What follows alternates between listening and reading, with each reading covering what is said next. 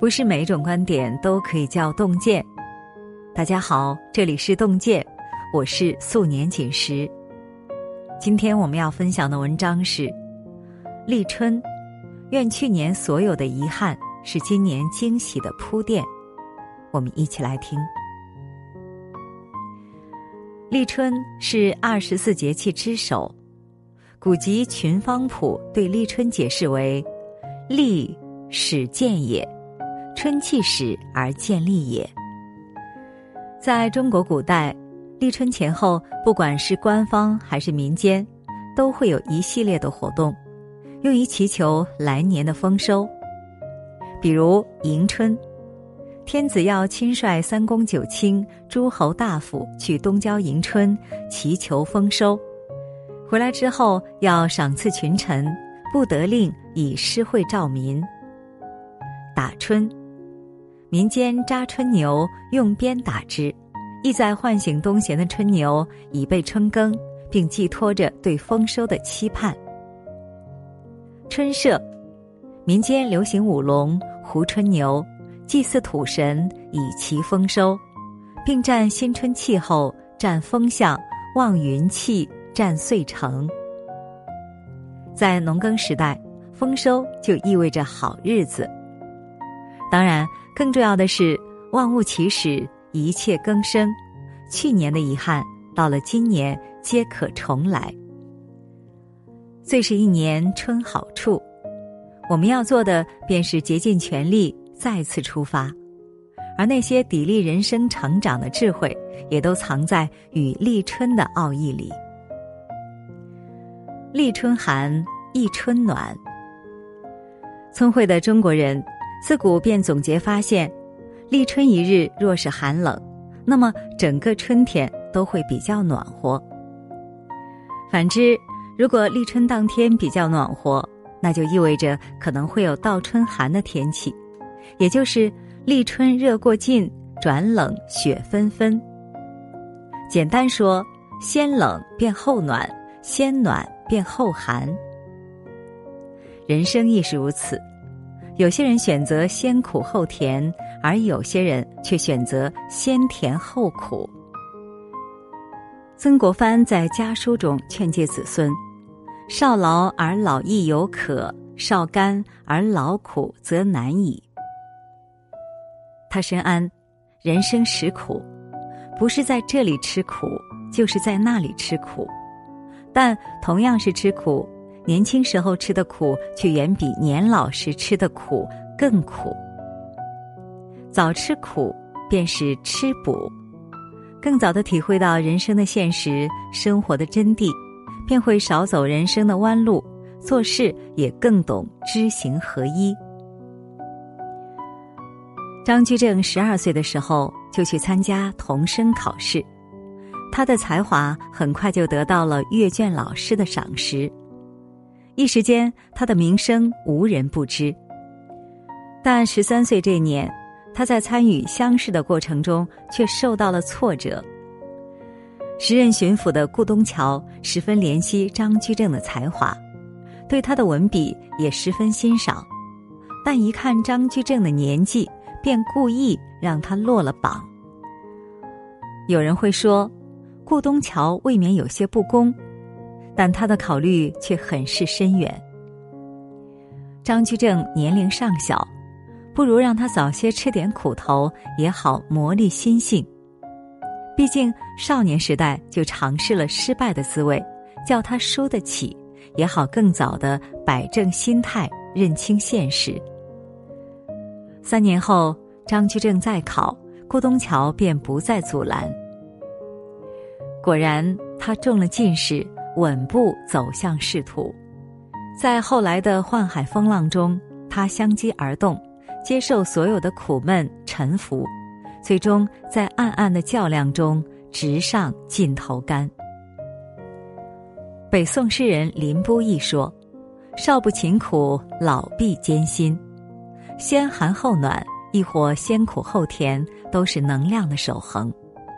唯冷过，方知暖。”唯苦过方知甜。人生熬过寒冬，才会懂得春暖花开的意义，也唯有早些吃过苦头，才会明白苦尽甘来的快乐。春争时，夏争时，一年大事不宜迟。人生一世，草木一春，人只能活一辈子，草木也只能生长一个春天。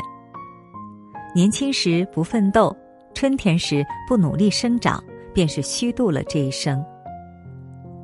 《增广贤文里》说：“黑发不知勤学早，转眼便是白头翁。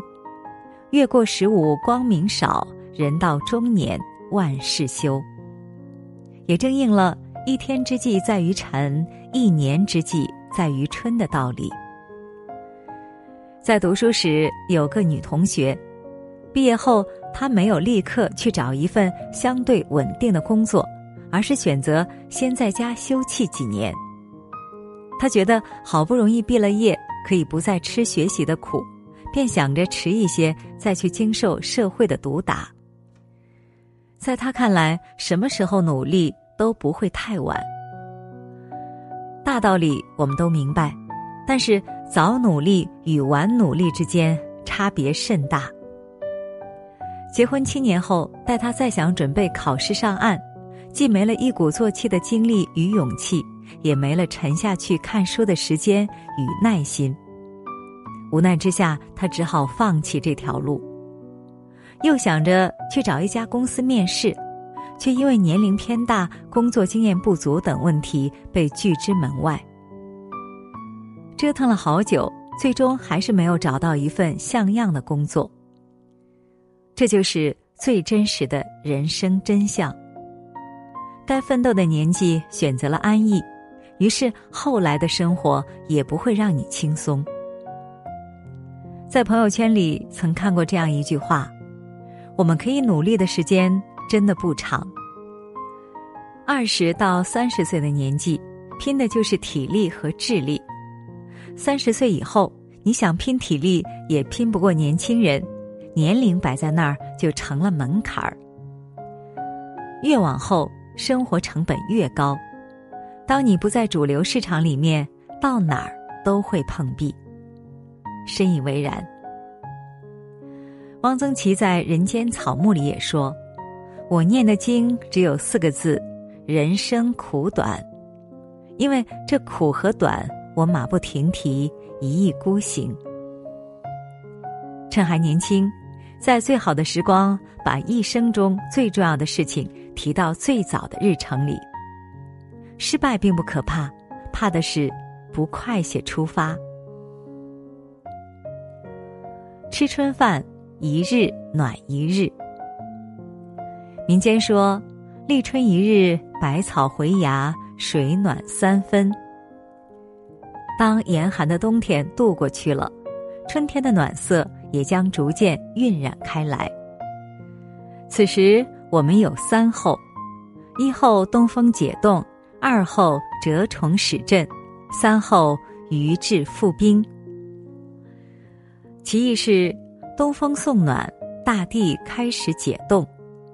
立春五日后，蛰居的虫类慢慢在洞中苏醒。再过五日，河里的冰开始融化。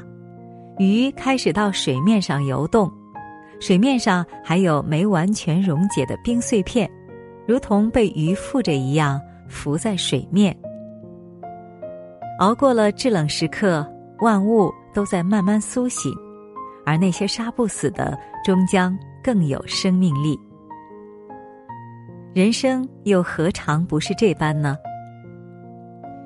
作家江小英曾在文中写道。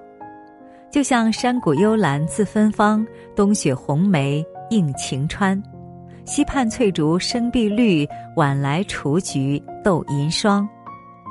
受得住清苦，扛得住沉寂，风雨之后自见彩虹，严霜之后自有倾城。人生在世，每个人都会遇到自己的至暗时刻，但越是这样，越不要放弃。低谷就是断钢的熔炉，倘若练一练还没有泯灭，那便是还有生机。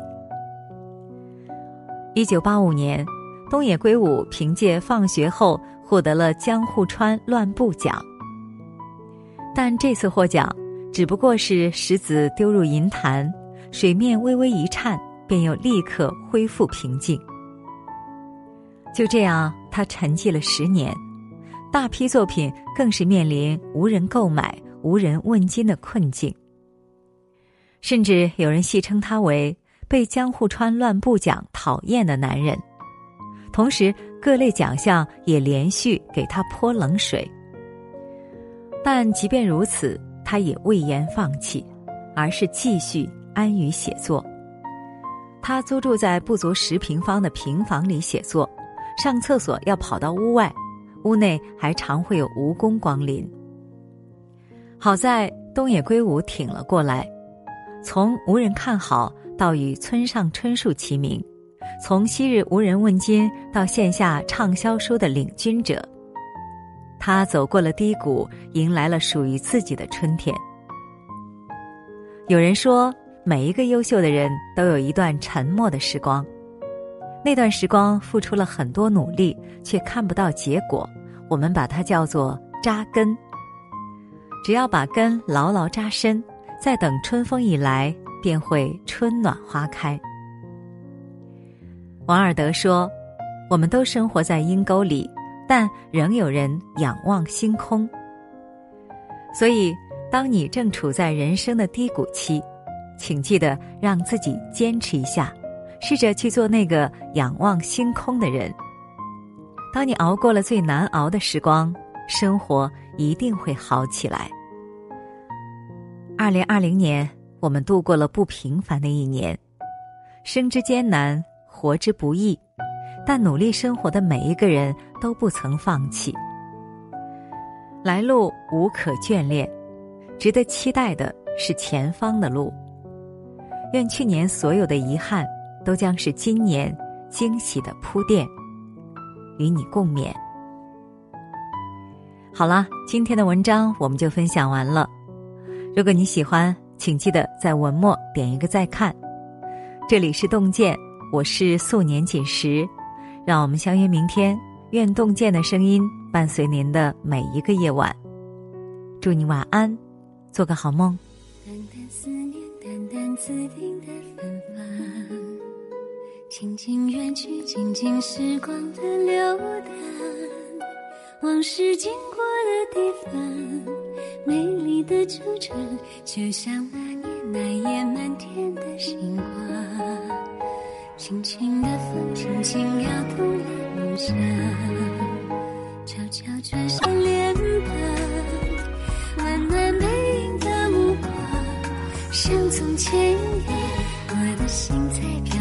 春天的云霞，我在这